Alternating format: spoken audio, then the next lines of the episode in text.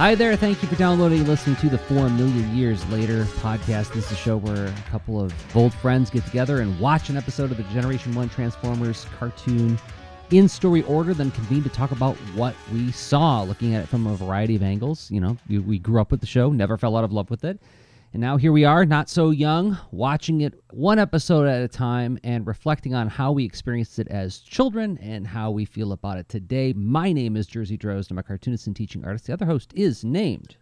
Hoover. What? Where is Hoover coming from? What am I missing? Wreck-Gar. Oh. Hoover. Nice. Okay. Gotcha. Oh, I talk T V. So, yeah, we're going to talk T V a lot in this one because we are on episode eighty-five, which is called, as you saw in the title, everybody, because I know you're looking at it on your phone or on your computer and you saw the title, but what is it just to hear Hoover say it? The Big Broadcast of two thousand six. Which is, you know, a decade and change ago now. Long time ago in the future of two thousand six. So, who wrote it? Well, this one is by Michael Reeves, and we have not heard that name yet. He is new to mm. Transformers, but his writing credits go back to the mid-seventies on Filmation cartoons such as Space Sentinels, Tarzan, Flash Gordon, and Black Star. Oh. Not to mention Hanna-Barbera cartoons like Space Stars and The New Shmoo.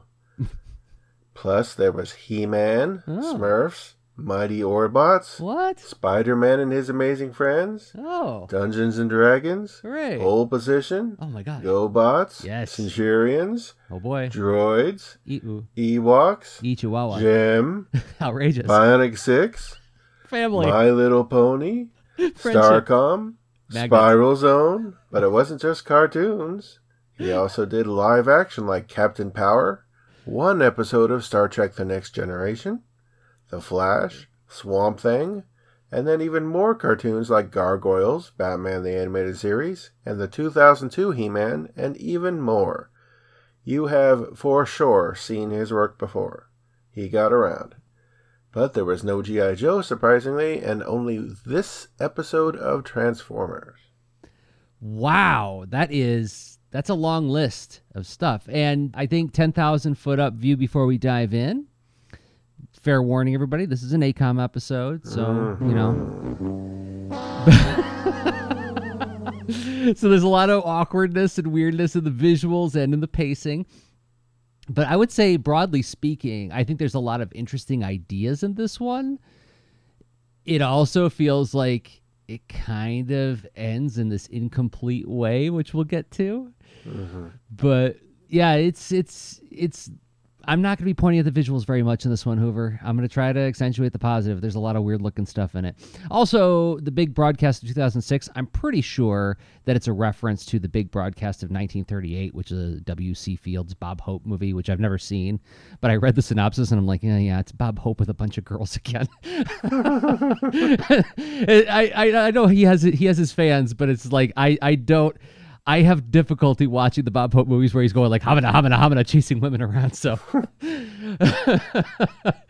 but anyway, this is the part of the show where I, it, also let me back up and say that that reference to the Big Broadcast of nineteen thirty-eight, I feel like this episode is like sort of just jam packed with television references that I am not certain that we got as children.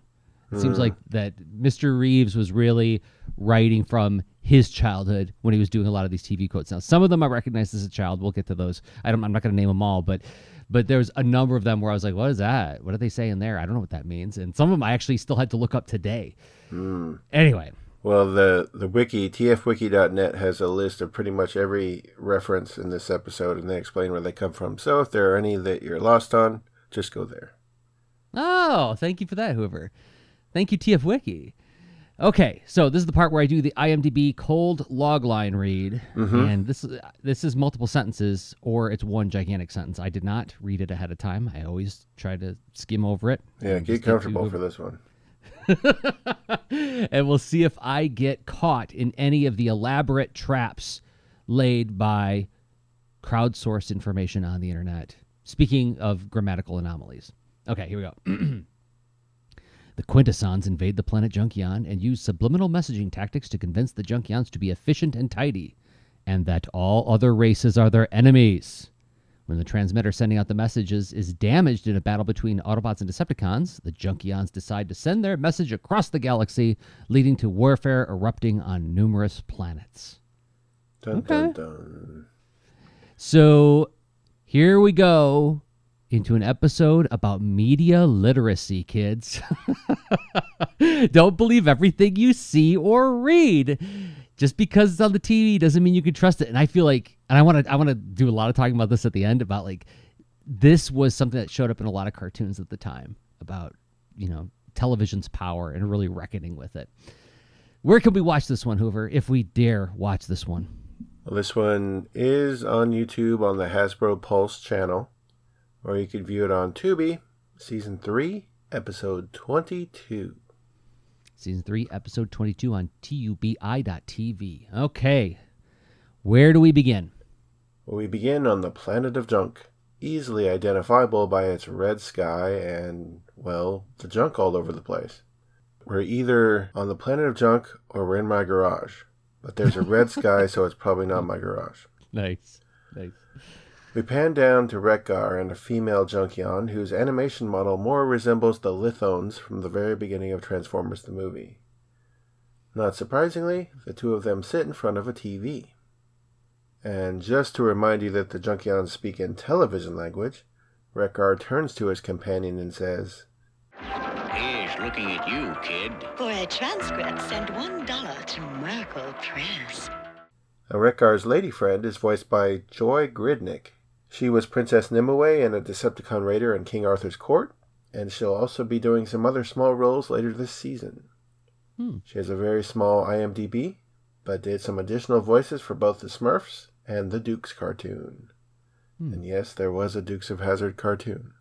I was going to ask, but I didn't want to interrupt, so okay. As the American flag comes on screen, Wreck-Gar responds, "This concludes our broadcast day. We will return to the air at six a.m. And any of you listeners not as long in the tooth as Jersey and I, yes, T V used to go off the air at night in the years before twenty-four hour cable television and even a little after. And oftentimes before that would happen here in America, they would play the national anthem and show footage of the flag flapping in the wind and other patriotic imagery. And that probably sounds crazy to anyone twenty-five and under, but I assure you it happened. I yeah, I remember that so clearly. And I this was part of the magic of discovering a U H F station. Not only did I discover Transor Z and Robotech because of W S M H T V sixty-six, but they were on, if they weren't on all night, they were on very late. So like C B S would go off the air at like, you know, midnight or one in the morning. And I had a little like twelve inch black and white T V in my bedroom. And so that, you know, the national anthem would play. They, they literally would show like an eagle's head. They'd show some mountains and stuff, all the anthems playing. And then I would just go to like a, a color test, right? It'd be the color bars or something mm-hmm. like that. And then I would flip to W S M H T V sixty-six and Laverne and Shirley would be on. Mm-hmm. And I could stay up until three o'clock in the morning watching like Happy Days, Laverne and Shirley, and all those other late seventies, early eighties syndicated T V shows. So, but yeah, that is hard to think about. There was a time where one, we only got to watch what was on T V when they showed it to us, and two, it went away. And yet we still get this story where there's a lot of cautionary tales about like, you know, too much screen time. Oh man, if only they knew how it was going to get in twenty twenty, whatever. Okay, but also as we as this scene plays out, you know, I, I'm not I'm not trying to bash on A COM, but there is a sort of anti-lesson buried in this first scene where the first time we see Wreck-Gar and whatever the, you know, female presenting Junkion's name is. I think he shouts her name later, but it's really hard to tell what he said. He's on the right and she is on the left. And then it cuts to the T V screen and then it cuts back to them. She's on the right, he's on the left. So they just like flip the shot. And this is something that I try to like really hammer home when you're talking about visual storytelling, is remaining consistent in terms of character placement on the screen and not make jarring changes like that, because yeah, did they get up and switch seats when the national anthem was playing on the screen? No, it was just they, they literally just flipped the shot and weren't paying attention. Now, this is the kind of thing that as a child I never would have picked up on. Careful watching as an adult. This is me saying to all the visual storytellers out there who are listening, be careful where you put your characters in the shot. And if you need to have them change position, you need to have a transitionary moment where they are crossing each other so that we don't go, huh? What just happened there? Anyway, A COM, gonna A COM. Anyways, we pull back from the Junkions watching T V, and it seems someone's watching them on T V. It's those pesky Quintessons always keeping an eye on what the robots are up to, be they Autobot, Decepticon, or Junkion. Remember they said in their first appearance in Five Faces of Darkness, we just like to watch. That's true, they do. I, good, good memory. And yeah, here they are watching on one of those omnipotent Sunbow screens where you can see whatever you want. You just go up to the screen and say, show me this. And it's, it's like the Witch's Cauldron in uh, Wizard of Oz. But I do like the image that they show here of like the Junkions doing like this sort of ritual at the end of the day. If we gather around the T V together as, as, as a culture to absorb the T V. But shots like this are why I think people don't remember season three as fondly as the first season, because as we pull back, you see Junkion in the far distance. You see the, these three giant sort of beveled screens arranged in like a triangle, and you see the Junkions like sort of gathered looking at it as you look over the Quintessons' quote-unquote shoulders. But then look at the ground, Hoover. I mean, they're sitting in these giant concrete blocks, which is fine. It's a junk planet, but the ground looks like it's like an ice rink. They just didn't finish it. It's immaculate. Where's the junk? Yeah, yeah. It's just like, like it, it's stuff like that. It's like that. It, it feels cheap. It feels unfinished. And I think that's why a lot of people that we know, at least, are like, oh, I only watched up to about like episode twenty, and then I don't remember anything that happened after that. And yeah, why, why would you? Because there's not much for your eyes to feast on in shots like this. Well, the Quintessons talk among themselves, analyzing the Junkions' actions, and mentioning needing to recover a journal, saying it's going to be more difficult than imagined, forcing them to attack by more subtle means. Now, as of yet, we don't know anything about a journal. Maybe Jersey's tween years journal got tossed out in the trash by his siblings, and so now the Junkions can read all about the Bionic Six episodes that they've missed. Nice. And then we cut away to a Quintesson ship hovering above the planet of junk, which shoots a light down to the surface and unleashes a team of Sharkticons.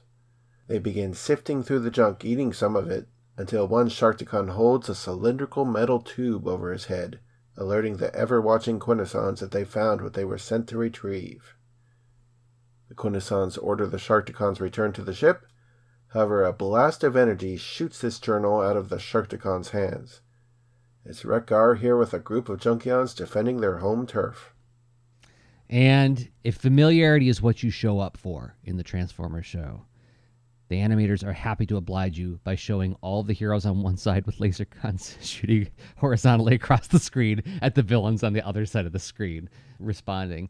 But also there's this part where Wreck-Gar takes one of the wheels off of his arm, you know, like when he's in robot mode, his one wheel goes on his knee and one wheel goes on his elbow, and he throws it like a throwing star at one of the Sharkticons, and it literally cuts the Sharkticon's arms off as it makes him drop the Quintesson journal. And it's just, I just find it interesting that we don't, like, if that would have been, if that would have happened to Wheelie, if that would have happened to Grimlock, if that would have happened to anybody else in the show, we'd be like, whoo, that feels violent. But something about when you make the villains a bunch of, we we observe this in Day of the Machines, if if they're a bunch of sort of drones or, you know, army builder characters, it's like somehow it, like the violence against a mass doesn't trigger anything in our brains. Isn't that interesting? I'm not trying to make any kind of, like, you know, especially coming off last episode, any kind of political statement about pacifism versus violence, and I don't want to get into the weeds on that, but it just, it, I find it really fascinating as a storyteller that if you make them all kind of animal-like and make them a horde, you could rip their arms off and nobody's going to scream about it. Mm-hmm. They they sort of read as lesser. Yes. Almost, almost yes. Like insects. Like, if I crush a pill bug, you know, most Please people don't. aren't going to revolt, but if I go crazy and crush Jersey, then that's mm-hmm. a problem. Well, at least my wife would be mad.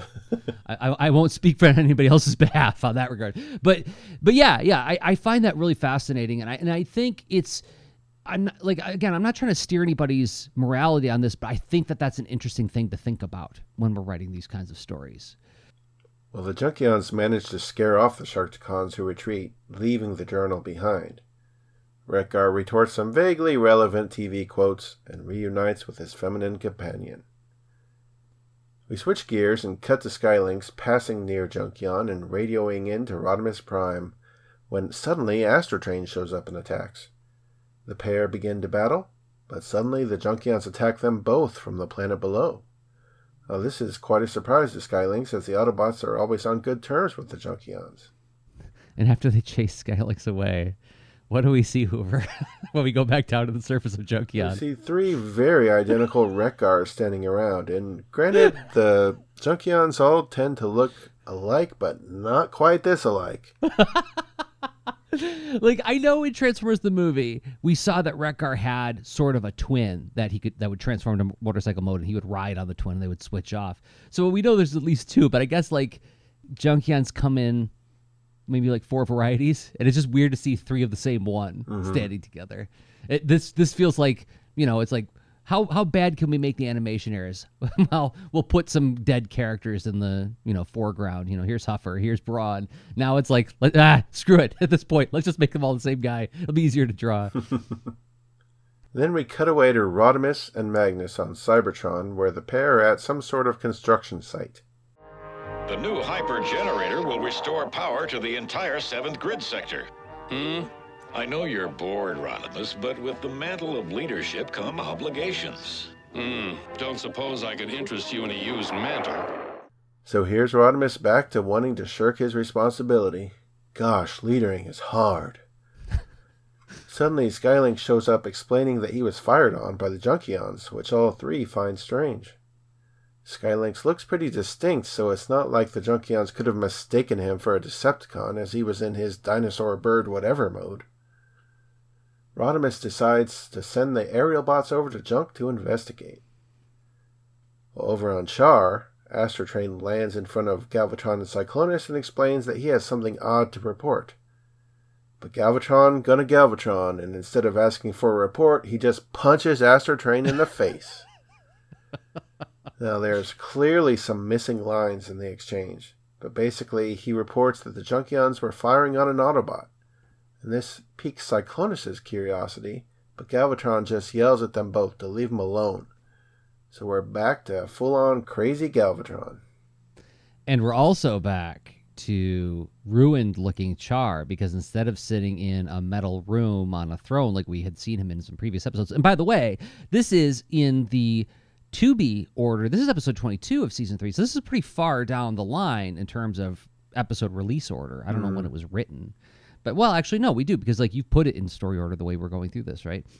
But in some recent episodes, we've seen that Char is like being rebuilt, but now when we see Astrotrain come down to meet Galvatron, he's sitting in his like a ruined stone chair, and there's just rocks all around him, and there's like this like boiling pool sitting in front of Galvatron.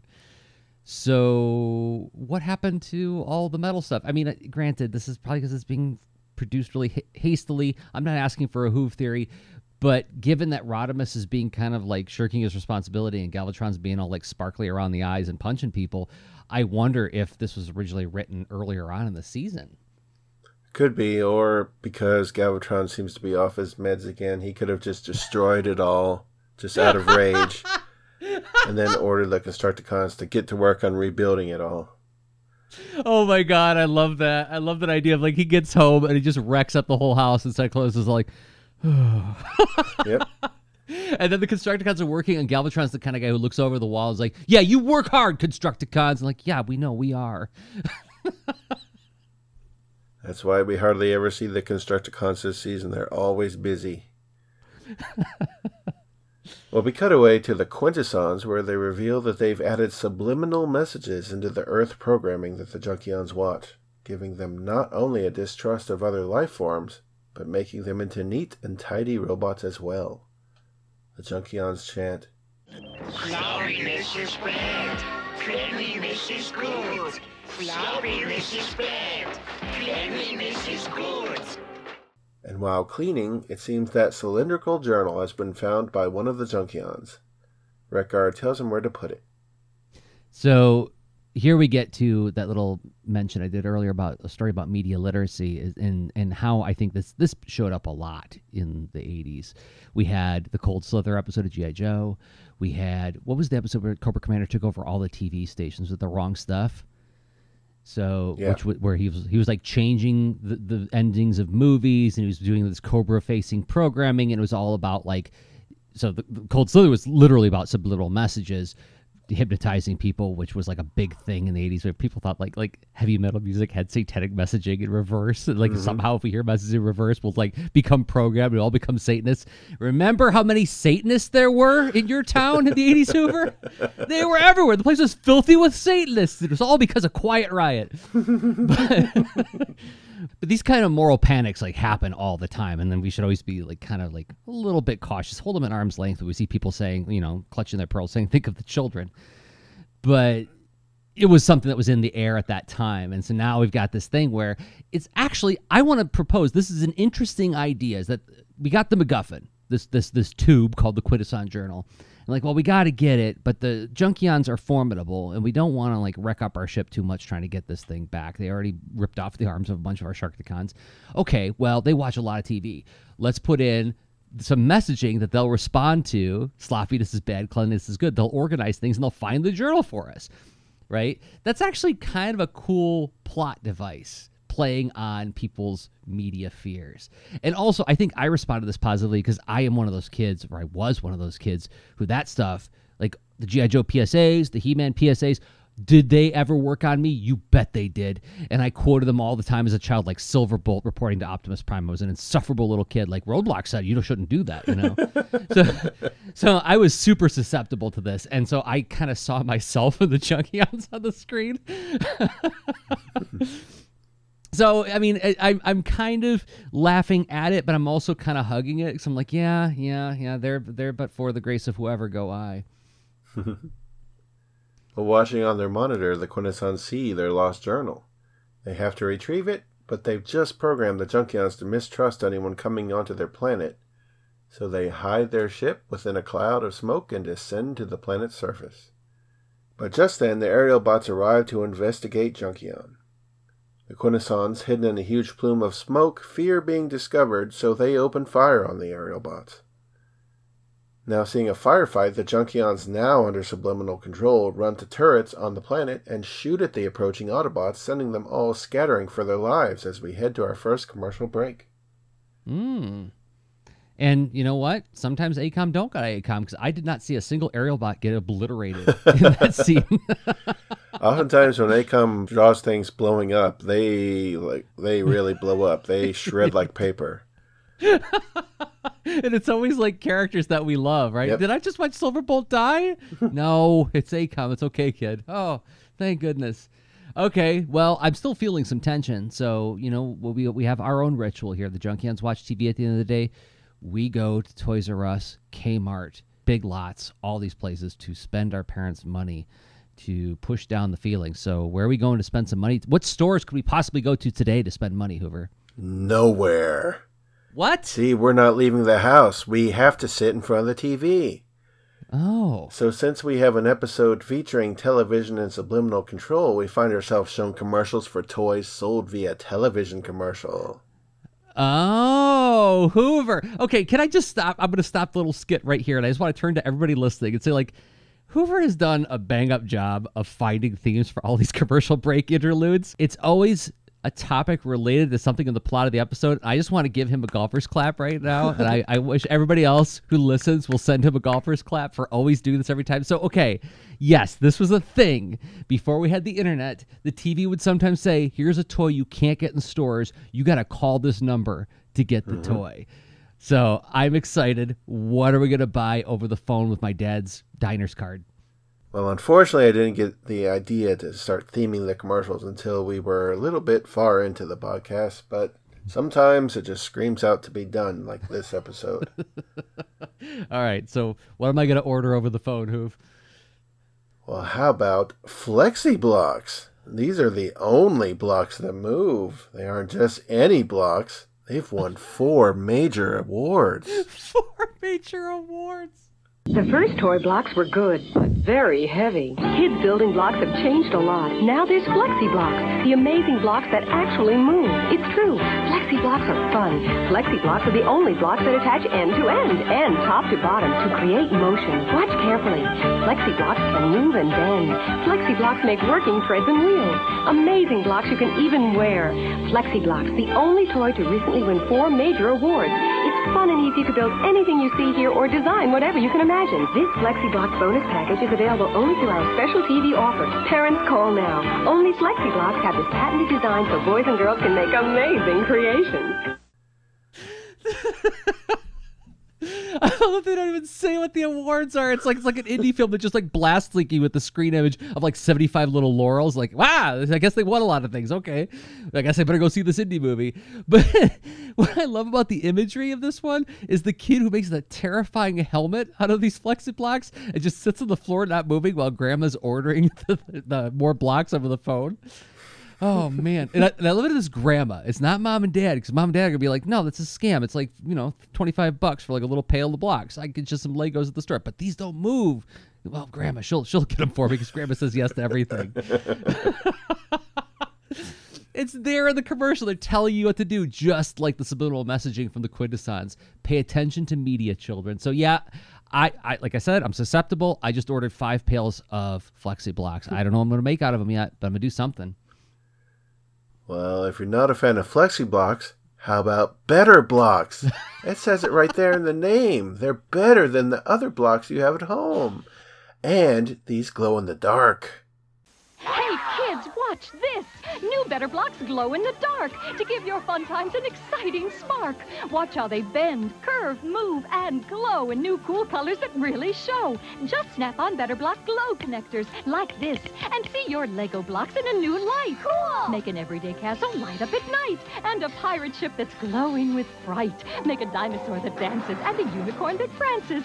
Be a super athlete or commander of a Starfleet, a movie star at Halloween, or a shimmering beauty queen. Glow-in-the-dark Better Blocks are worth a little more, but since my kids got them, they turned their old blocks into brand new toys. Kids, make a sword that glows, a rocket that goes, a sparkling necklace, a dazzling ring, a thousand and one illuminated things. Parents, order the two hundred piece glow-in-the-dark Better Block set today for twenty-four ninety-five. So, is this a, a hint of what we should do with our next project? Is like if we do another Transformers podcast after finishing G one. We should just call it Better Transformers Podcast. Mm-hmm. And it's going to glow in the dark, too. I remember this commercial very well, and I remember the, the, all the kids, the space armor and everything. I'm like, ah, oh, you know, I'm twelve at this point, so it's not.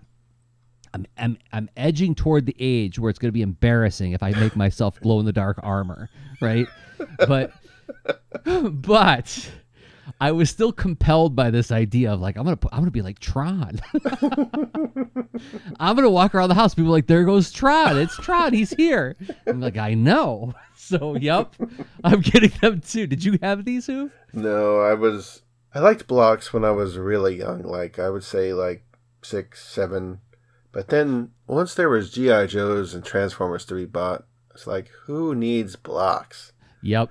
Same. So these, yep. these came along too late. And I was never a super big Lego kid. And they, and that's, that's, I think that's partially because we didn't have like this, the kind of Lego stuff we have today. Yeah. But also, everybody hit the back ten of your podcatcher because you have to listen again to how deliriously happy this narrator is hmm. about these blocks. I mean, like she almost sounds like, like she's ready to crack. Well, her life has been filled with regular blocks, but now she's discovered better blocks. So right, her life right. is forever transformed. She's like going to turn to the foaming at the mouth kid in Avatar The Last Airbender. Oh, my God. That's so much better. Ah! So, yep, I have to get those, too. I got to make myself the fancy Tron suit, and then I'm also going to make myself a terrifying helmet and bug my grandma. So you can't get me to get all three, can you? Well, how about we call one eight hundred Teddies? That's T E D D I E S. Okay. Forget a birthday? Is one of your friends depressed and staying in a hotel? Simply call one eight hundred teddies and ship them the softest teddy bear you can imagine. Oh, my God. We were through history. I called him selfish and insensitive. Then this adorable teddy appears in my life, and, well, I think he's worth one more try. The card said, no reason. I was just thinking about you. Don't put it off. Call one eight hundred teddies right now. Our lovable, huggable teddies are guaranteed to melt the heart of everyone they meet.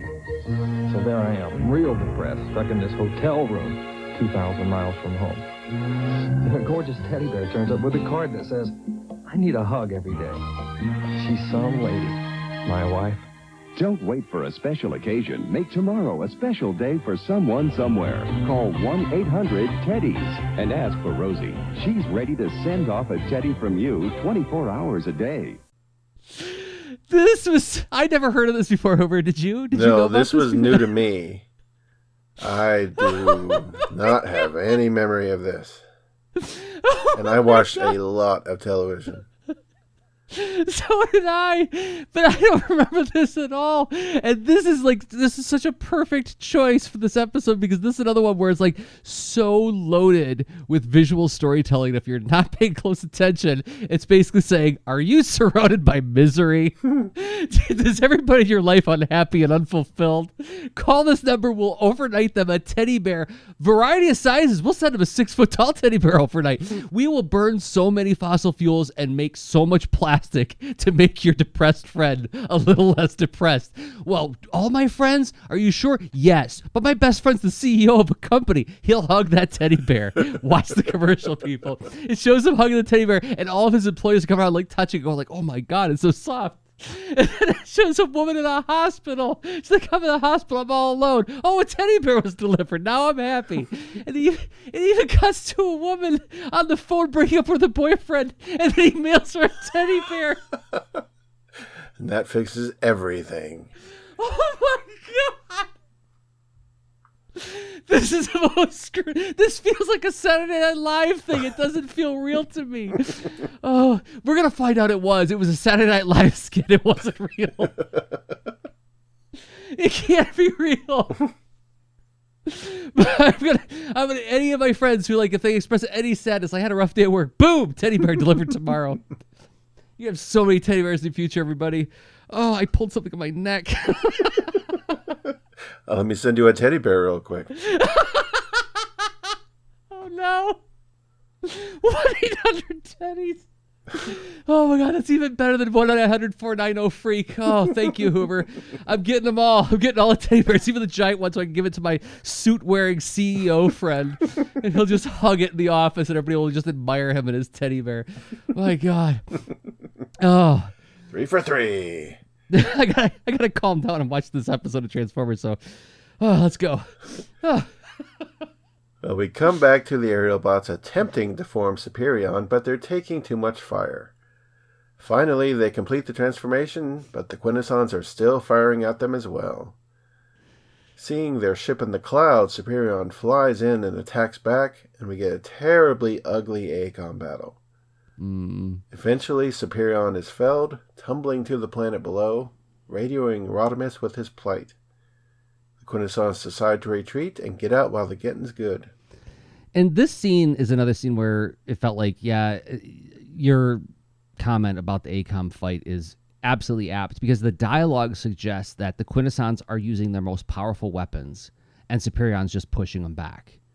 And as I was listening to the dialogue and hearing what, what the narration was and what the, you know, the plot direction was, I was like, you know, it occurs to me that Superion's getting a lot of screen time in season three.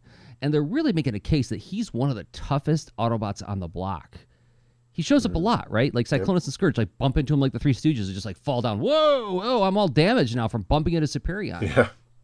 So it's just such a drag that it looks like this, because it's really, I think if it would have been in Toei's hands, it would have been like that Metroplex and Triptychon fight. We would we would love Superion, right? We think yeah. it's really, really cool.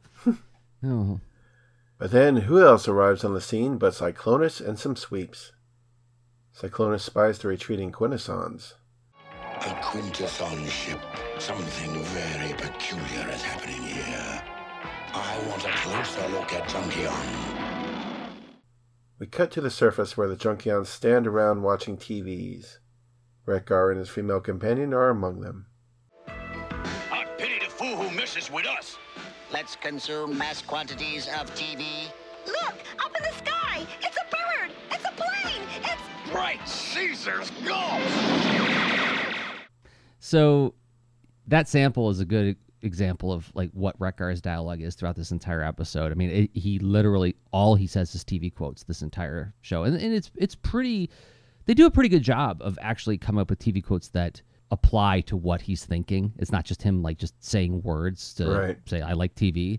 It actually reflects his inner thoughts, and it, it feels like, I think we talked about this in the Transformers the movie coverage, is like it feels uh, prescient in that here's a society that is like almost entirely like just almost mimetic, right? It's like they just like say metaphors for how they feel based on things everybody's watched on T V, like that gif of Chris Pratt from Parks and Rec where he looks at the camera and smiles, and like we know what that means, right?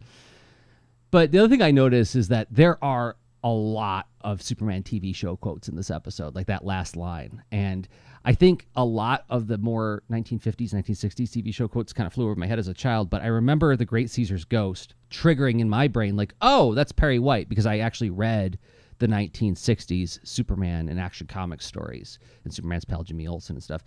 Do you remember whether or not you actually... I mean, we all knew what that first line was. I pity the fool who messed with us. Of course, we knew that. But like the other ones, like there was a Coneheads quote, then the Superman T V show. Do you remember, like, what's your memory of the, the Junkion speech? Like, did that, did you re- that register with you at all is what I'm asking. Well, I probably got at least half of them just because I was always in front of the television.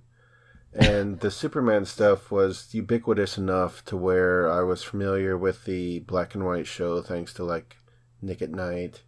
Mm, and okay. I even had, like, a a seven-inch that wasn't... It wasn't a book and record, but it was just, like, the Superman theme hmm. on a seven-inch record. And it began with, like, look, up in the sky, it's a bird, it's a ah, plane. And, like, okay. It had that sort of intro on it. And, of course, whenever... people talked about Superman back then because, you know, the adults back then had grown up with a black and white T V show. You know, they would say that phrasing and other stuff along with it. So it was all very familiar, at least the Superman stuff to me. Hmm. I'm not sure if I would have recognized something like Consume Mass Quantities because I was well aware of Saturday Night Live, but that might have been a little too specific for me. Yeah, and I think like that. I mean, I know we would have been really little kids. Yeah. yeah, we would have been really little kids when the Coneheads were a thing. I mean, I remember there was that Rankin Bass cartoon special that they did, and I remember watching that. But I, they were not like in my cultural radar as much. So, but yeah, I, I have to say, like in retrospect, as I watch it now, I'm like they did a decent job. Like he he actually worked hard to. It seems like he worked hard to find T V quotes that applied to what the Junkions are thinking, and that's kind of cool. That's, mm-hmm. that's that's not nothing. Yeah, that's one thing I will say about this episode is that the the T V related quotes are fitting. Mm-hmm. So you you did something right, episode. Well, the Decepticons find themselves met with laser fire, and this begins a huge battle with the Junkions defending their planet while spouting such pop culture phrases as "I'm a winner, I'm a winner. I believe in me." Cyclonus has seen everything he needs to know and orders them return to Char. The Junkions celebrate another victory. There's a couple scenes in this bit where they're fighting with the Decepticons that are like kind of worth noting and looking at the T V. So the, the female presenting Junkion gets blowed up by Cyclonus. And then like she sort of, and, and, and Wreck-Gar actually screams like in agony. He's like, oh no, kind of thing. But he says whatever the robot's name, or maybe he says like another T V character's name. I don't know. But he screams in, in agony. But then she like sort of just like recombobulates yeah. like on the fly. Like they, like a bunch of Junkions don't run up and like reassemble her like they did to Ultra Magnus in Transformers the movie. Like she just like reassembles.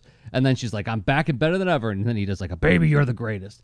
So that's one thing that was weird. You know, that was surprising that like some Junkions can just like sort of reassemble like the Iron Giant so, or, or like Manglars. But The part when he does the "be a winner" line, it's really funny. He gets he gets like blown away from like this turret gun he's using to fight the Decepticons, and he like just sort of bumps into this giant T V, like fifty or sixty feet tall T V, and there's an aerobics show on where we have, you know, the same actress who's playing the female junkie on is to do like, you know, and kick and jump and and then she does this whole bit. She's like, "Be a winner," and that's where he gets the inspiration for that "be a winner" line. I'm only underlining that because it comes into play in Act Three. And there's a line that I go like, ooh, somebody else is watching aerobics videos. I'll leave that on the table for now. We'll get to it later. But hang on to the fact that the "be a winner" line comes from watching, you know, Sweating to the Oldies with some blonde woman. Meanwhile, Skylinx has picked up the fallen Superion and flown him back to Cybertron. He sets the combiner down on the surface as Rodimus, Magnus, and First Aid zoom up to meet him. Will he be all right? Well, there seems to be no permanent damage. Thank the Matrix. Uh, good thing Perceptor didn't show up. Uh, I fear the wounds are fatal. Get out of here, Perceptor. You're not our medic anymore. Oh, we got to turn that one into a t-shirt too now. What about him? Fatal. What about he, he bumped his foot? Fatal. He's like the, the Doctor Kevorkian of the Transformers. Oh, Perceptor. Superion struggles to speak, explaining that the Quintessons were present and likely involved in this mess. Rodimus intends to find out. We cut back to the Quintessons again spying on the Junkions and taking note of the effect of their subliminal messages. But it seems that in the battle, the computer sending out the hidden messages was damaged, and it's begun sending the wrong message, that to share is to care. So this leads Wreck-Gar to share his television signal with anyone who can receive it, beaming it back out across the galaxy using a large satellite dish. So now the other planets in the galaxy are getting subliminal signals along the lines of, to share is to care, not the Quintesson's intent at all. I, lo- I love this line. Ever since I was a kid, I've loved the line where it's like suddenly you hear a Quintesson voice saying, to share is to care. And then it cuts to Wreck-Gar's face like, share? Care? And they're, of course, they're watching it on their, you know, I can see anything in the universe T V screen. The, one of the Quintessons says, share? Where did that come from? Oh, that's so good. I love I love the villains actually like confronting positive messaging and being like really bewildered and upset by it. Oh, and, and I always loved the line when Wreck-Gar like decides that, well, we got to share this message with the universe. So he climbs the tower and he says, we must boldly share our signal with all the sloppy life forms who are our enemies. There's something about like this like kind of Monty Python-esque, and I know he was originally played by Eric Idle, so they're probably like leaning into that kind of humor, but this way that he's like cheerfully saying, we're to share this message with the world that we hate. The Quintessons are unable to stop the unintended subliminal messages and can only sit back and watch the effect that these messages have on nearby planets, such as Delta Bavonis four. We close in to said planet, which seems very similar to Earth, but populated by a humanoid cat race. We find the program Space Age Jack airing, a show around some reptilian aliens fighting some Earth-like humanoids. We close in on the screen. Let's get those lousy reptiles once and for all! Yo, Jack! Hmm, I wonder mm. what they were parodying there. Wink, wink. And yes, that is Michael Bell, voice of Duke from G I. Joe, and of course, First Aid. As the subliminals come on screen, all viewers are told, all other life forms are your enemies. Your enemies. So it seems the subliminals are now back to normal. In any case, the cat-like viewers immediately agree that other life forms are the enemy, as numerous planes are launched from their cities. They fly to a city of dog-like creatures and instantly begin warring with them. This is so silly when you go to the dog planet, Hoover. Like the cat planet, it's like, okay, it looks vaguely like these are characters that walked out of Thundercats a little bit, right?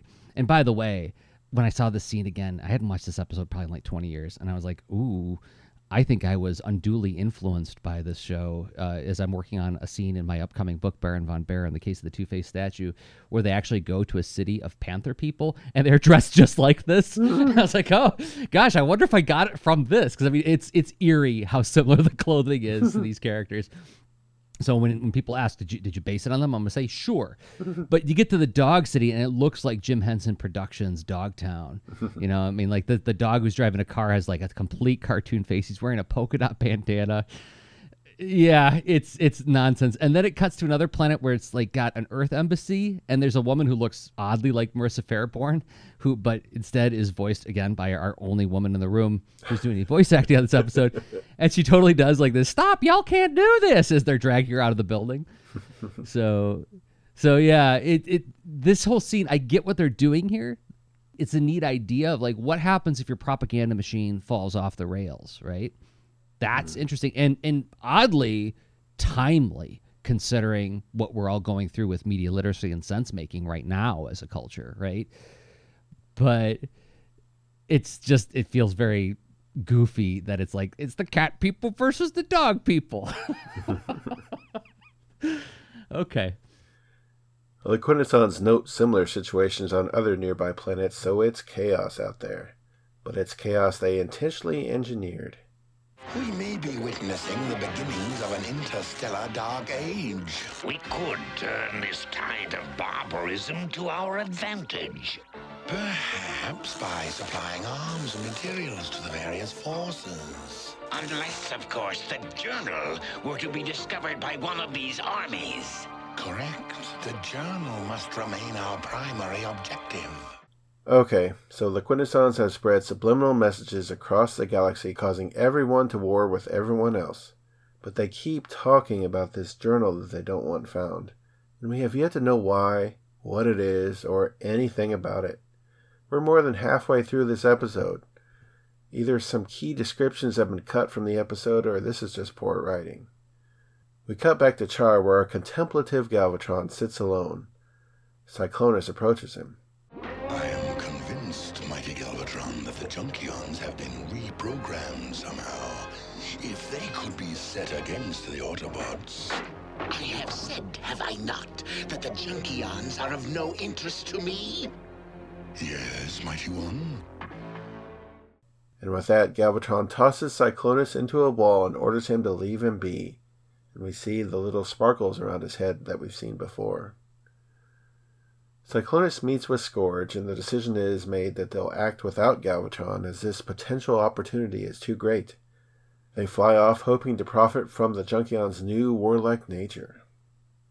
We cut away to, well, this is unexpected, Omega Supreme, mm. who is flying to Junk with passengers Rodimus, Cup, Magnus, and Blaster. Nice to see him again. While still some ways away from the planet, they find themselves under attack by Cyclonus and the Sweeps. Unfortunately, they seem to have forgotten how to do the deep effect on Omega's voice, so he doesn't sound right. Attack confirmed. Crash imminent. Flight terminated. Omega crashes down to an asteroid while his passengers exit the rocket and get in a laser battle with the Decepticons, who are determined to get to the Junkions first. We're outgunned, man. We don't have a chance. Boy, that's what makes life interesting. Or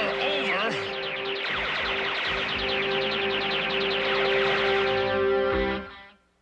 The Autobots and Decepticons fire at each other as we head to our second commercial break. Man, I hope I get to see Omega Supreme in robot mode at some point in this episode, or if they're just going to do another one where he's just like in a rocket and just stranded for a long time. That would be a that'd be a bummer and a half. So, okay, you got me interested in this episode again, but rituals and propriety must be observed. So let's go buy things. Oh, we're not going anywhere. That's right. We're going to keep on using the phone, aren't we? Yep. Stay put. Here come okay. the commercials, and once again we have our T V trying to influence us to run to the phone and order a hot toy that you can't go get at a store. And what was maybe the greatest toy you had to order over the phone? Well, mm. how about the Sergeant Slaughter G I. Joe figure? That Joe's surrounded by Cobras. Yeah, but that Joe's Sergeant Slaughter. He's joined the G I. Joe team. So we're celebrating by giving away Sergeant Slaughter action figures. But you can't buy them in stores. You've got to earn them. Here's how. Collect five Sergeant Slaughter certificates or call the number on the certificate, and Sergeant Slaughter will tell you how to get in on the action with only four certificates. There's a one dollar handling charge. See details in specially marked packages. G I. Joe! Nobody takes on Cobras better than Sergeant Slaughter. Yeah, Joe! Mmm, without a doubt. That, that would be the best of all of them. Yep. This, this should have been saved for last or the first, because everything else is going to be disappointment outside of having a plastic version of the manliest man who ever manned in, in my house. And yeah, I'll call the number. I don't care if there's a fifty, fifty cent charge for calling the phone and a dollar handling fee for that. I want to get it without getting all five tickets or coupons or whatever that I had to get at the time. So... Yeah, we've we've talked a lot about Sergeant Slaughter on this podcast, right? We have, we to... but one thing we have not talked about, it only hit me yesterday. I saw this commercial. Mm-hmm. I had some of these Sergeant Slaughter tickets from buying G I. Joe toys. I uh-huh. called the one nine hundred number twice.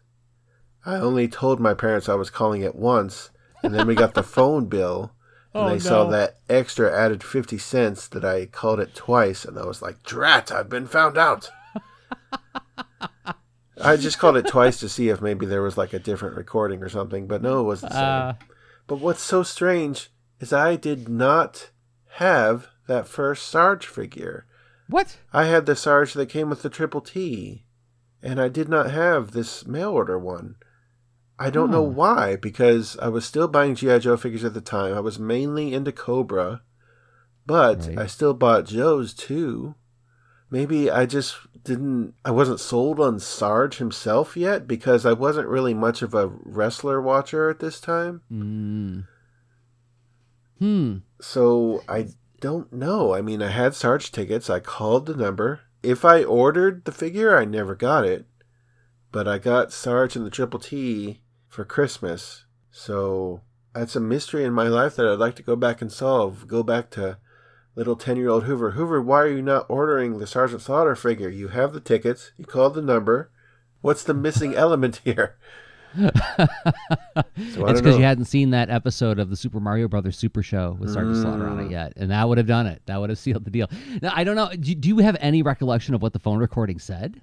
Well, it was Sarge on the phone, I believe, and he was like telling you, "Oh, if if you write this code or whatever, you can only use four tickets instead of five."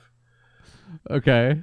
And I was like, "Oh, this is interesting," and I called it right back after hanging up and got the same message. So. You called her right back in case it'd be like, "It's me again. Yeah. Hi, Hoover. It's Sergeant Slaughter." Yeah. Oh, man. So you were you were seeking out cameo dot com before cameo dot com. Yeah, I guess so. I don't think you can underline how powerful that kind of mojo was back then. I, I remember when I was like right out of high school and I called like They Might Be Giants, like mm. dial a song, and I got John Flansburgh on the phone by accident. And I was like, who is this? Like, this is John Flansburgh. How can I help you? And I was like, what? Well, how am I talking to you? And I remember I hung up the phone afterwards. I didn't take up much of his time. So I'm like, you're a busy dude. I'm not going to mess up your day. But I just remember laughing and laughing and laughing that I talked to that guy on the phone. And I, and I think I, as a little kid, if I would have had Sergeant Slaughter on the phone, oh, my gosh. Yeah. I'm yeah, sure in my of... ten-year-old mind, that was that was what was happening. Sergeant was yeah. sitting by a phone waiting for all yeah. the calls to come in. Hello? Hey, maggot. Oh, he called me maggot. I'm, not, I'm never going to wash these ears again. So, yeah, I, I never had them either. I, I never called those numbers because the fear of reprisal from parents was too great. And it was fifty cents. fifty cents. I know. I remember getting a stern talking to. Yeah. Did you call the number twice? Oh, they know. There's two things that are like really cliche about that time period that I think is like probably like pretty universal, and that's why it's a cliche, is don't leave lights on and mm-hmm. don't make long distance calls. Like mm-hmm. do not call long distance. Don't call anything that's going to put a charge there. I don't care how little it is, but I remember getting the, the speech of like, every time you flick on a light switch, that's twenty-five cents. I'm like, well, what is that? That means nothing to me. I don't know what money means. I'm ten. so So, yeah, I, but I was scared enough that I was like, I want to call it. I want to talk to Sergeant Slaughter, but I didn't. So I envy you, Hoover. I envy the fact that you get to hear him talk on the phone. But yeah, I'll, I'll I'll call the number now to see. And actually, I'm I'm gonna go to YouTube and see if I can find that recording, so I can listen to it, and then I'm gonna mail away from my Sergeant Slaughter figure, because there's literally no such thing as too many Sergeant Slaughters. And so, as evidenced by my Sergeant Slaughter shelf in my studio that I'm looking at right now. Okay, so you did the best. Now give me the rest. Well, it worked so well with Sarge. Let's do the whole thing over again with William the Refrigerator Perry as a G I. Joe figure. He's getting mad. He's getting mean. He's breaking the line for the G I. Joe team. That's right. It's William the Refrigerator Perry. The fridge destroying G I. Joe. And you can get a free fridge. Here's how. Collect five fridge certificates or call the number on the certificate, and the fridge will tell you how to get in on the action with only four certificates. There's a one dollar handling charge. See details on specially marked G I. Joe packages. Watch out, Cobra. Fridge is coming through. Go, Joe!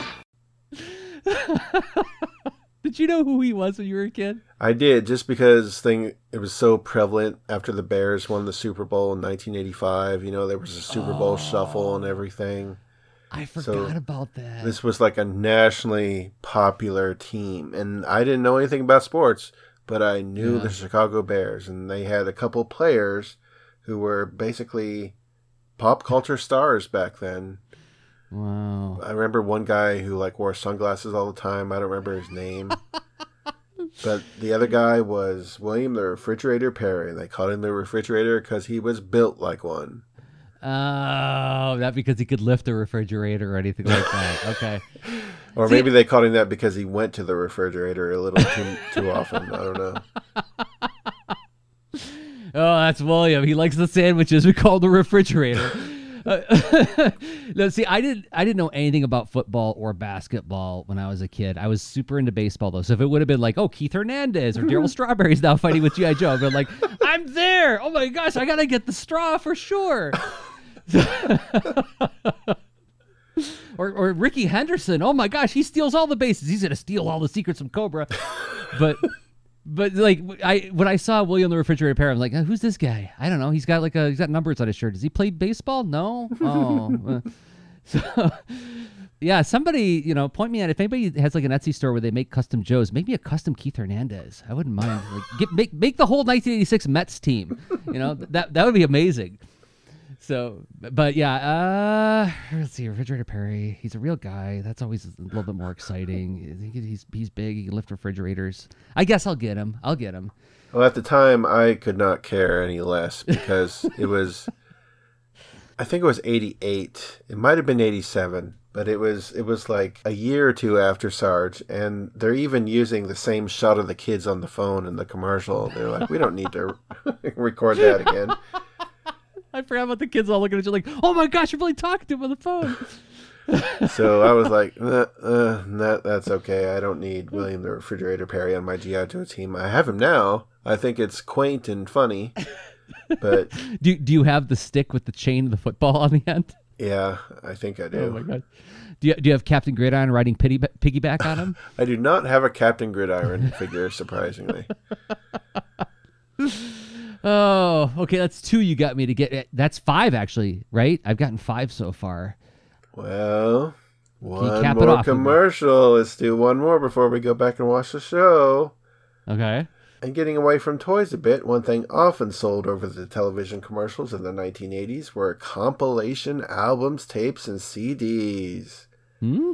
You can get a tape or a C D or an album featuring different artists all together what? on one album. Like a mixtape made by somebody I don't know? Exactly. No more did you have to buy seventy-three different albums by seventy-three different artists. You could just buy one.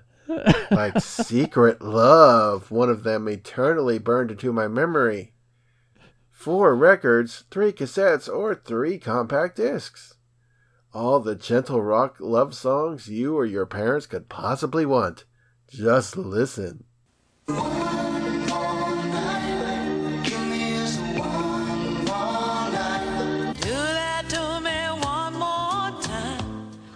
if you like soft rock music like we do, you'll love Session's new album called Secret Love. It has forty-eight soft rock classics by the original artist. Just listen. So I'm saying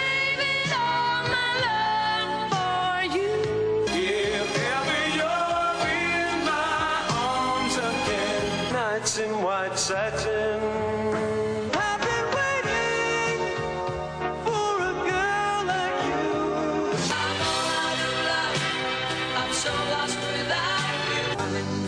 That's four records or three cassette tapes for only nineteen ninety-five. Three compact discs, only twenty-nine ninety-five. Call toll-free one eight hundred, four four one, zero two hundred. That's one eight hundred, four four one, zero two hundred. Or send check or money order to the address on your screen. Yes, the Sessions Presents series was like something that was ubiquitous, and it played during the cartoons too. And I was like, "Oh, love!" I thought I was going to get to see a good commercial. So, what was your relationship with these Sessions Presents commercials? Oh, I saw them all the time, and I saw them so frequently that oftentimes I would memorize the order of the songs, uh-huh. and it would be in my head as if it were just one big song. And then, like, my parents would, like, catch me singing that one big song. And they're like, what are you singing? Because that's, like, seven different songs. But to me, it was just all one big song. And it was, it was like, the first time I was hearing a lot of these songs, like the Moody Blues, Nights in White Satin. Mm-hmm. That was, like, the first time I ever heard it. So because just that one line is in the commercial, that's the only part I knew of that song for the longest time. Yep, same. Yeah, because I, I was not like a big radio kid. I didn't like my older brother. He's five years older than me, so he was like actually putting like the tape deck up to the radio and recording songs off the radio like people did back then. Mm-hmm. But I didn't. I didn't really care. I mean, it wasn't Weird Al. Like that was the only music I really mm-hmm. cared about as a child. But but I do remember that those commercials buried themselves in my brain so deeply that when we did vocabulary tests at school, this is fifth grade, I remember I got in trouble because you had to use the word in a sentence, and I would often use the word in a lyric to one of the Sessions Presents songs. I don't remember what the words were, but I remember specifically, like, I don't know what that word means, but I heard it said in this little clip in a Sessions Presents song. So I'll just write lyrics, and I thought I'd get away with it by putting musical notes on the beginning and end of the sentence instead of punctuation. Like, no, that's not demonstrating your comprehension of the word. So I didn't really get in trouble, but I didn't get a point for those those words. But okay, well, you know what? As a boy, I didn't think sitting by a fire with somebody I love was a very good idea. But I'm a man now, Hoover, and that sounds wonderful. I'm gonna sit. I'm gonna sit down with my, you know, my better blocks, make some space harbor, and listen to romantic music with my with my partner. So you won. I did all six. Wow.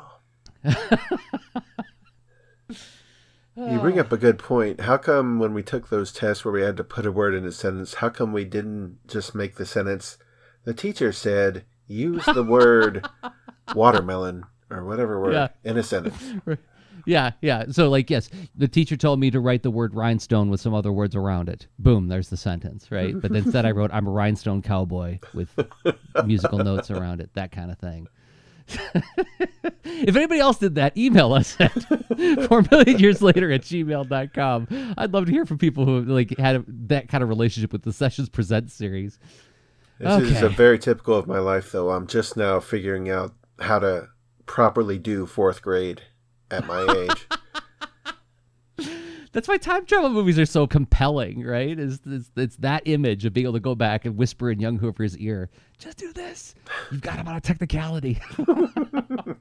What's a technicality? Write in a sentence. And I'm sure the teachers would have been all, well, he's got me. A plus. Check and checkmate. And then, then panel three is Hoover being lifted up on the student's shoulders. Hooray! Hooray for the kid who outwitted the teacher. All right, well, let's get back to the show. Okay. As we return, the Quintessons are taking note of all the galactic upheaval caused by their subliminal messages. Other planets have traced the source of the signals to Junkion, which the Quintessons don't like as it increases the likelihood that someone will find their precious journal where they wrote down all the plots to the Bionic Six episodes. It's a good joke. So they head to Junkion in order to find the journal before anyone else. Now keep in mind, this journal is a cylindrical metal barrel-looking thing on a planet covered in metal junk. Who exactly would see a metal cylinder and think it was something of any value? This is the third act, and the episode still doesn't make any sense because they've neglected to tell us any important information. What is in this journal? Why is it on Junkion? Mm. Why would anyone perceive it as valuable? Why am I fourteen minutes into a twenty-two minute program and still missing key information? Who is to blame for this?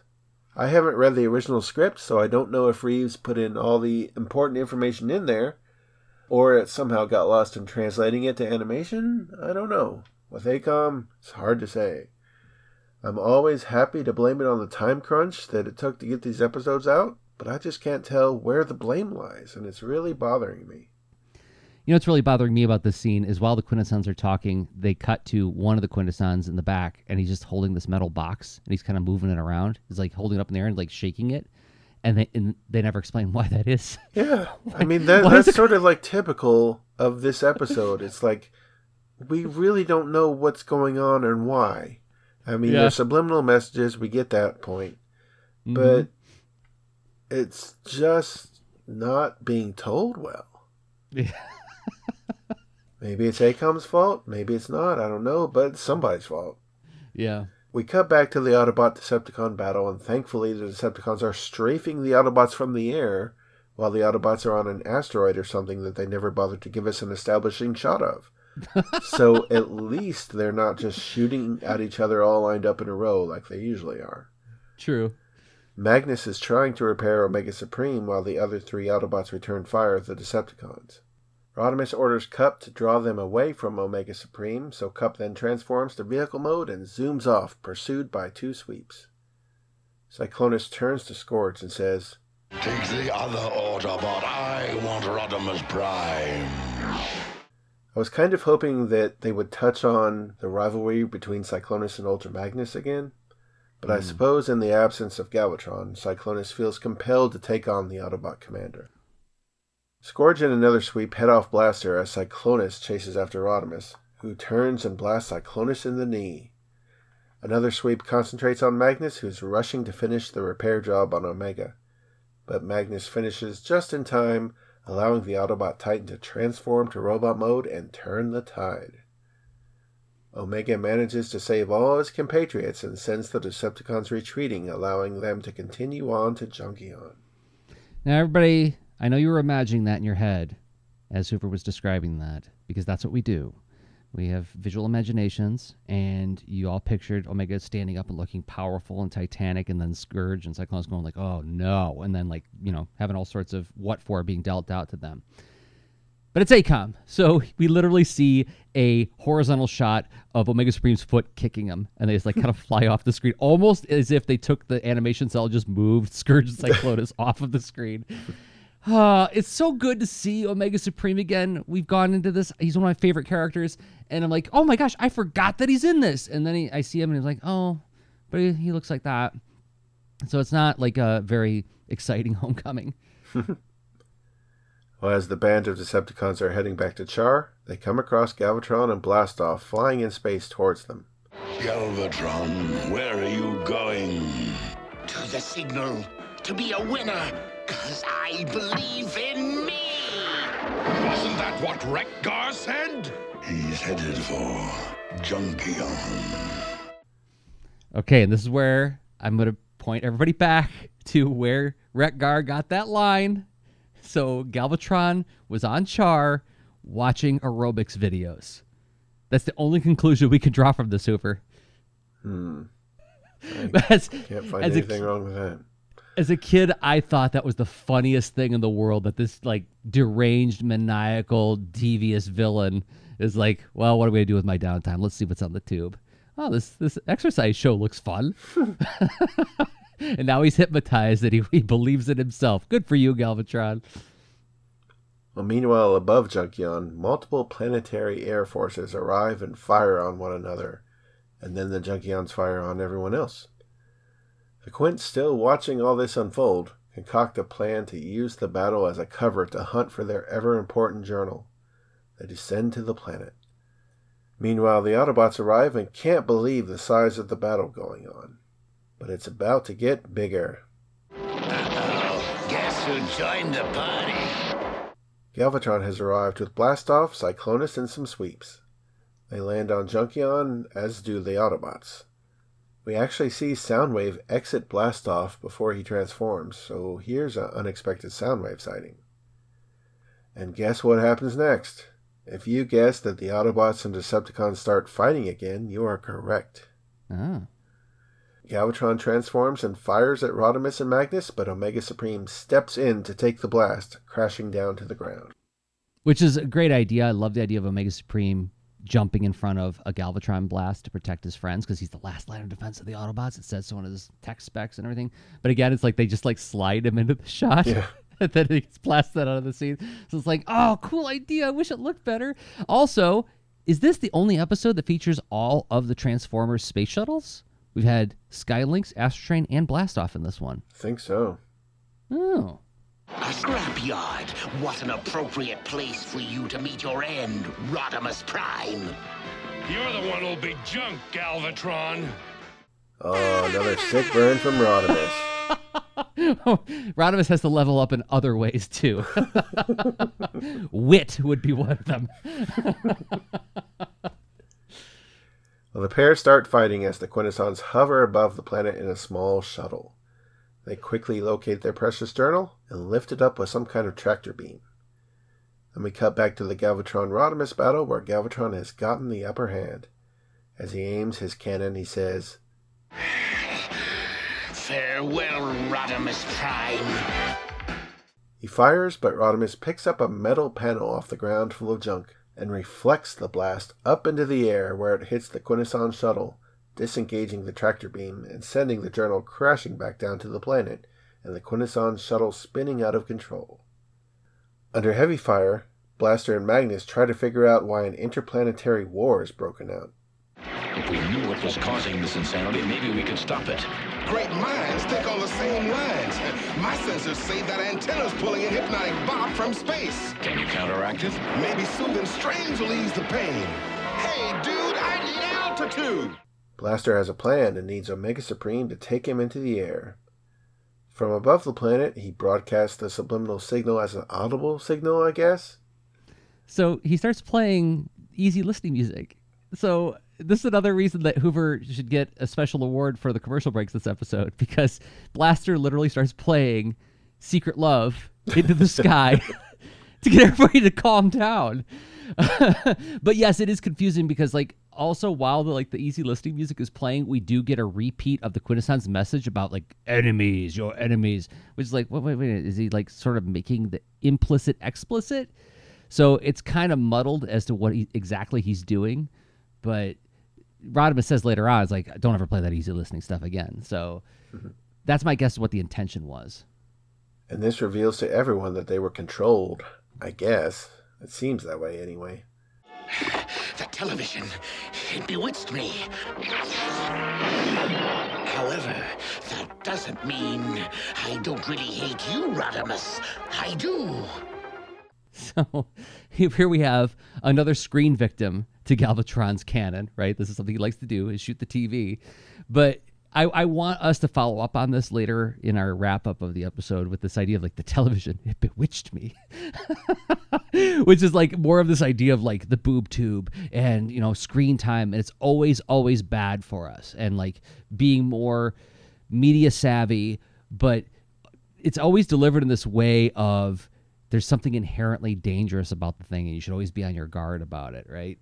So if even Galvatron can be bewitched by the television, it's a great line. The aerobics program, it bewitched me. That Olivia Newton-John with her piercing eyes. But then the Junkions, back in their proper headspace, pull their guns on the Decepticons, more than evening up the odds. Go ahead, make my day. You think I fear these rattletrap robots? I do not! Galvatron transforms, and yes, another firefight breaks out.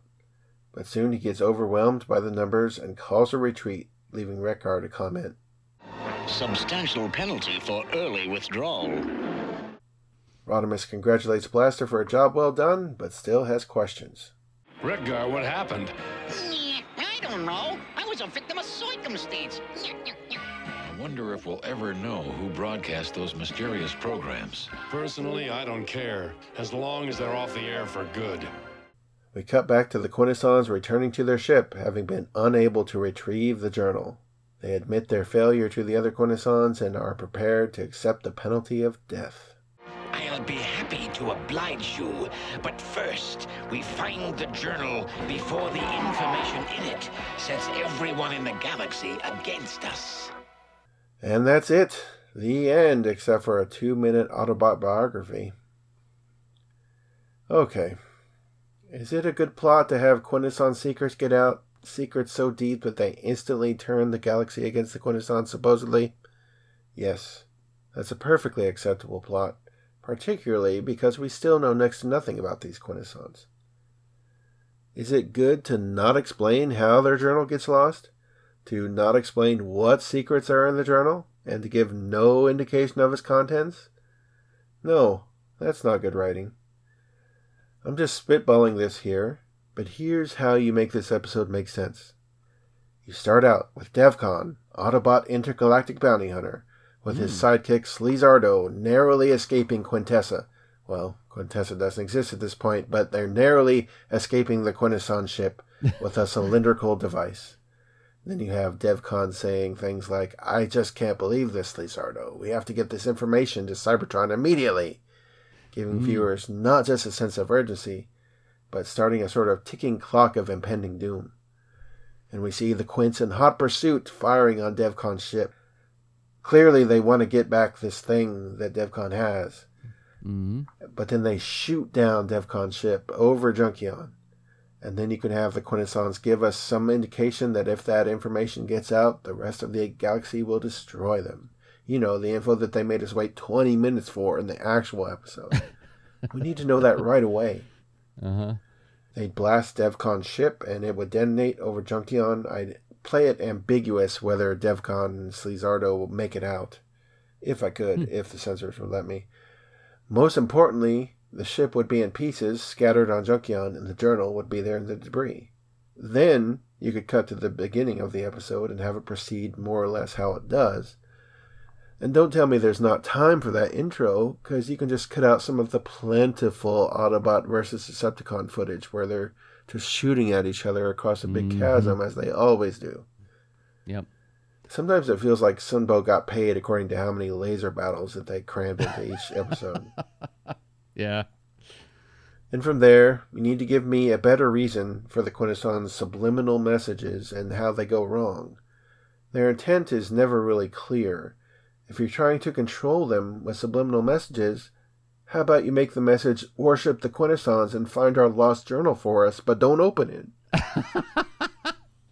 Instead of actively making it hard for them to approach the planet. Seriously, it's all just super flimsy. Now, I do know that this all ties into the next episode somehow, and I didn't rewatch it early to see if it makes better sense after watching the second episode, but I shouldn't have to. If you can't give me a twenty-minute story involving my favorite characters that instantly makes sense, that I instantly fully understand, then brrr, you fail. Again, I don't want to lay all the blame on the writer, because just looking at his body of work, there's no way he was churning out an episode this bad and then getting hired to work on all those other cartoons. Maybe this was an off day. Maybe he had to shoehorn the journal plot in after he already wrote the episode in order to tie it in with the next episode. Maybe Acom just bungled it all. I don't know. But somebody, maybe multiple people, messed this up and messed it up bad. So we have another strong candidate here for Hoover's bottom five. And it doesn't matter who's responsible for messing it up, because it's messed up. And I can't, in good conscience, suggest you watch it if you haven't watched it already. At least Carnage and C Minor are so terrible that it's like a train wreck, and you just want to see the numerous things wrong with it. This is just disappointing, with nothing to it but laser battles and not even inventive ones. And worse yet, this is the last time we see Omega Supreme. Not only did they screw up his voice effects completely, but they drew him super sloppy. This isn't how you want to remember him. So, clearly there's positives about the episode. The idea of subliminal messages affecting the entire galaxy. That's mm-hmm. fine. That's great. Do it. But this whole thing, oh, we lost our journal. Well, what's the journal? Oh, we lost that journal. It's important. We got to get it back. Why do you got to get it back? Because we got to get it back. Okay. Well, all in all, I think this episode gets a thumbs down for me. But what do you think, Jersey? Am I being too harsh? Tell me how we how we save this episode. Do you think it's better than I do? What do you think? Yeah. Well, first of all, yeah, like every episode is going to be somebody's favorite, right? There's probably somebody out there who like really dearly loves Carnage in C minor, right? And I, and I don't want to, you know, how, how does that line go? Yuck their yum, you know? Yeah. But I, I feel the same way. Just because I'm, just because I'm dumping all over this episode. Yeah, if you right. love it, more power to you. I'm not one of those people who say this episode sucks, and if you like it, you suck too. I'm not one of those people. See you at the comic store. Yeah. Yeah. So when that's a cliche now too. Okay. So if you contextualize it in the sense that, as I was pointing out earlier, this was like kind of a, a hot topic in the eighties. Culturally speaking, Americans were really worried about messaging in media. We were mm-hmm. becoming a little bit more aware of mass media has an effect on people. And we should be careful. And I mean, really, mass media having affected people goes all the way back to the beginning of radio, right? So, I mean, there's there's people who, you know, study Chomsky and, and, and media and, oh, gosh, what was that other guy from Canada that everybody liked, Marshall McLuhan, you know, and thinking about how propaganda can be used to direct people's opinions, you know. This has been around for a long time, but, like, it, it seemed like in the eighties we were kind of, like, extra worried about it in music and cartoons, and cartoons in particular were picking up that ball and running with it in terms of coming up with speculative fiction, like the Cold Slither episode of G I Joe. For those who never watched it, Cobra makes a heavy metal band. They play music and people love it because, like, somehow the Dreadnoks are really, really great musicians after all. They didn't have to study their whole lives like the Beatles. They just, like, pick up the guitars. They're like, okay, we're Cold Slither. Well, I think in the episode they're not even actually playing the guitars. I think they're the music is pre-recorded and they're pretending to play. That's right. That's right. But then Cobra puts in subliminal messages so that they can take control of all the teenagers and put them in a stadium. And there's that wonderful line where Cobra Commander says, "Citizens of the world, do you know where your children are tonight? I do." That's a great line. But I mean, but it's it's really on the nose, right? That is playing directly into that narrative built on the fear of what is mass media doing to our young people. This one feels like it takes that that kernel of an idea of like what. What happens if you're not media savvy? How could I play that in a Transformers universe? Well, there's this whole planet of people whose culture is based on television. They speak in television quotes. They don't have... I mean, you literally could... And I'm sure somebody has, just like if somebody wrote the Klingon language, I'm sure there's somebody out there who's written a Junkian language, right? There's certain idioms and phrases that use for this specific purpose based on this T V quote, right? So... That's an inventive idea, is say, like, okay, what happens if we take the least, or rather, I wouldn't say the Junkians are not media savvy, but they are more, potentially more susceptible to cleverly constructed and nefarious media because their culture is so dependent on that kind of media. That's an interesting twist, okay? Now, I agree with you with a lot of the problems you cited. What's the Quintesson Journal? I don't know. Well, journals have secrets in them. At least a lot of people use them for secrets. So at least we can make that leap. But you're right. How did it get on Junkion? We don't know. But they at least say in the beginning of the episode, one of the Quintessons says, these Junkions defend their accumulation of rubbish as if it's their native soil. In other words, he's saying we can't just go get the journal because they'll, they'll, they'll attack us. They'll try to kill us because they'll defend their, their soil. So, okay, well, let's give them a subliminal message to get them to clean up the place and make them really, really scared of everybody else so nobody will come looking for the journal. So, okay, so somebody else is looking for the journal. You should have established that. Then we would actually understand why you chose that subliminal message, because your point is valid if they just said, like, worship Quintessons. But perhaps that's something that their own patriotism would never allow them to do. Right? Maybe there's that. That maybe that's what that line about defending their native soil is so important to them. Okay, well, we can't just get them to just give it to us, so we got to be sneaky about it. That's not explicitly stated in the episode, right? Mm-hmm. We have to do a little bit of inferencing to get there, which is kind of a drag. So I, I wouldn't say it's flimsy, but it feels underdeveloped. It's a really interesting exploitation of a commonly discussed fear in a, a mass media, about mass media in a mass media. And it was, it, it really does approach this kind of like Asimov, Roddenberry kind of uh, speculation about like what's going to happen in the future if we're not careful about this stuff, because then, yeah, it gets out of their hands because the, the tape gets screwed up on their ship and they start broadcasting the wrong message, which leads to all these unintended consequences, creating like a galactic-wide civil war kind of thing. That's all super fascinating. I, I love the idea itself, but mm-hmm. so I don't think I don't. Oh God, this is just like Carnage in C minor. It's like it's like there's there's like a nugget there that's like really. When you, if you were sitting across the table from me and said, I got this idea for a story and this happens, and I'd be like, wow, tell me more. Mm-hmm. Exactly. That nugget gets an A plus. Yeah. Execution of the nugget, F minus minus. Yeah. Yeah. It's, it's, it's a tough episode to watch. It's not as bad as Carnage in C minor, but it's tough to watch. There's like a lot of off model weirdness. There's a lot of weird pauses, a lot of things that are meant to be dramatic, feel really clumsy and kind of awkward, like when Superion is fighting the Quintesson ship. It's you, you can hear it in the dialogue and, and and see it in the way things are trying to move, that it's supposed to be Titanic. When Omega Supreme takes the, the shot from Galvatron, it looks really clumsy. You could tell it was supposed to be something really cool. And I agree with you that like it would have been so fun to have a little two-minute bit with some other Autobots we haven't seen in a while, like DevCon, or even somebody else, you know, make it blur, make it somebody else. He doesn't have to be in the whole episode, but just have somebody getting the journal onto Junkion would have gone a long way. Mm-hmm. So, but yeah, I, I feel like the the constraints that they set up for themselves in terms of why they had to use the subliminal messaging was was a good start. It feels like it needed further development, or at least it needed some explicit language, which for all we know could have been dropped, because there are some super awkward parts where Cyclonus starts talking mid-sentence. You could tell there were two sentences before that that got nixed somehow. Mm-hmm. Because when Astro Train shows up on Char and says, Galvatron, I saw this funny thing. Galvatron punches him in the head, and it cuts to Cyclonus and says, well, with the Junkions acting this way, what? He didn't get to say anything about the Junkions. You know, it really feels, once again, like an A COM episode in that like stuff got trimmed out for some reason. And the fact that we have a two-minute Tales of Cybertron thing at the end mm-hmm. goes to show that like there was something didn't get finished.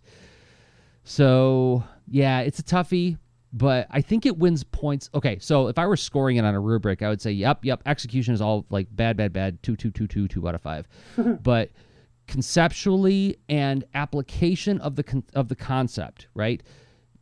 I got a subliminal messages story in nineteen eighty-six. Oh, not you too. Yeah, but this way, this one I'm actually talking about how it's going to be used to victimize people whose entire culture is based on media consumption. Oh, tell me more. Mm-hmm. Right?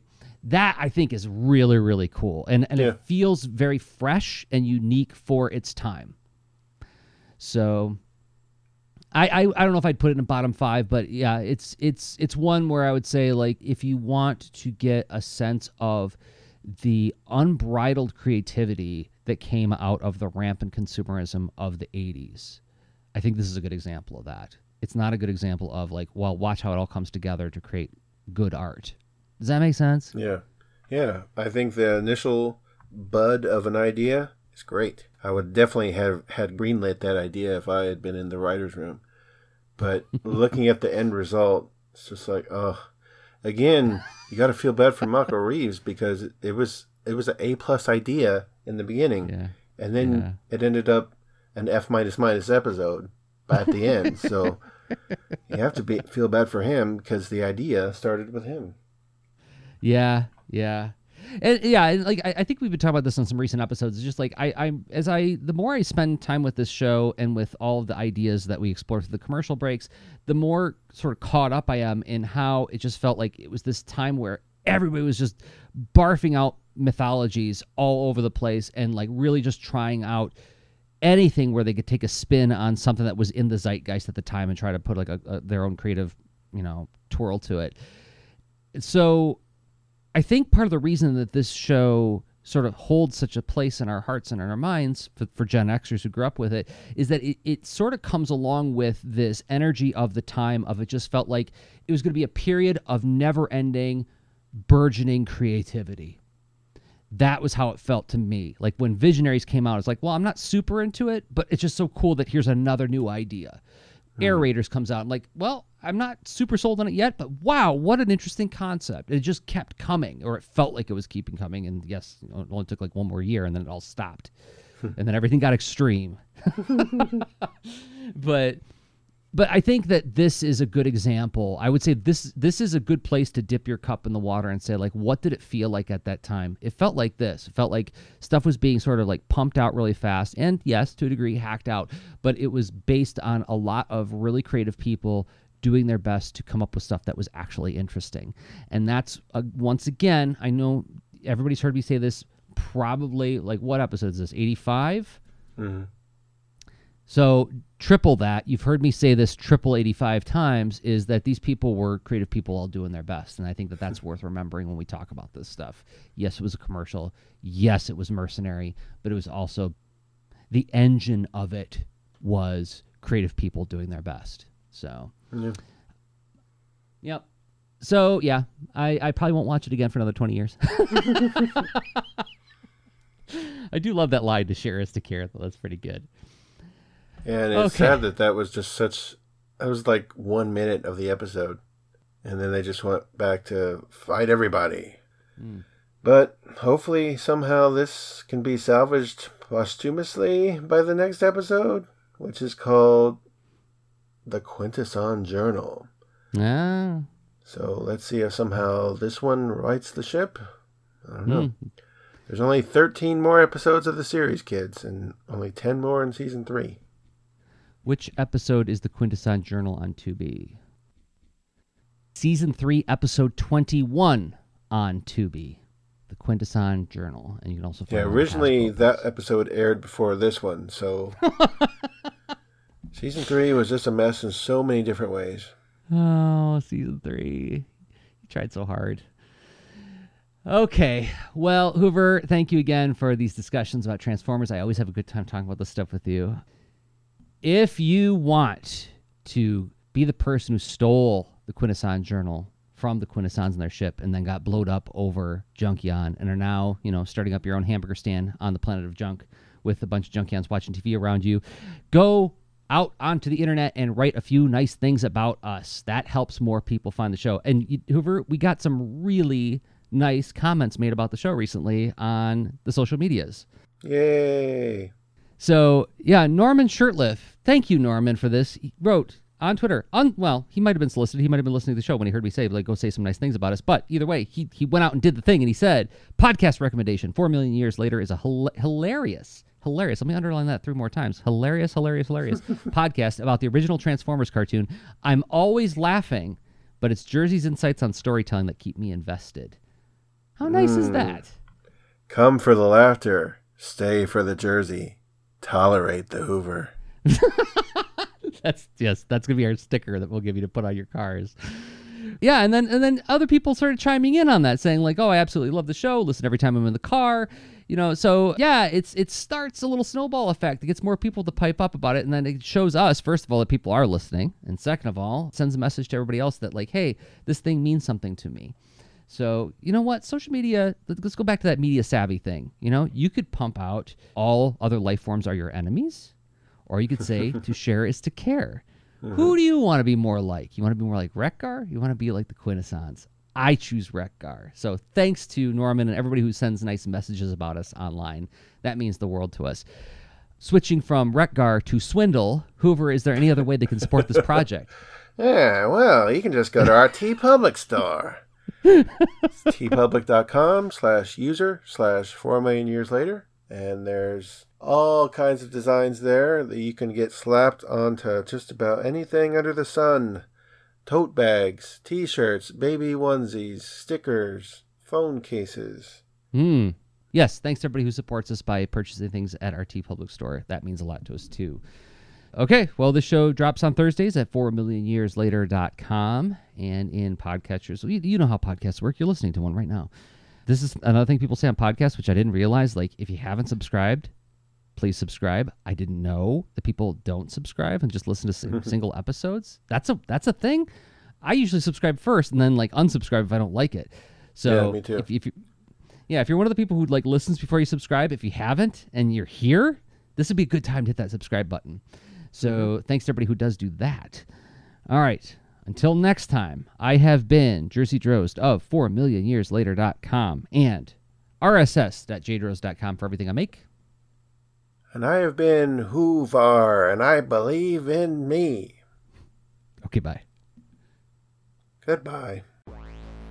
Episode synopses are from i m d b dot com and some episode information taken from t f wiki dot net. The closing theme is by Nick Mahalik, based on the original closing theme by Ford Kinder and Ann Bryant. You can find more of Nick's music at soundcloud dot com slash Nicholas Mahalik. That's spelled N I C H O L A S dash M E H A L I C K. Find us on Facebook under four million years later, and you can email us at four million years later at gmail dot com. Visit four million years later dot com, and if you haven't yet, please subscribe to the show wherever you listen to podcasts. You know how it works.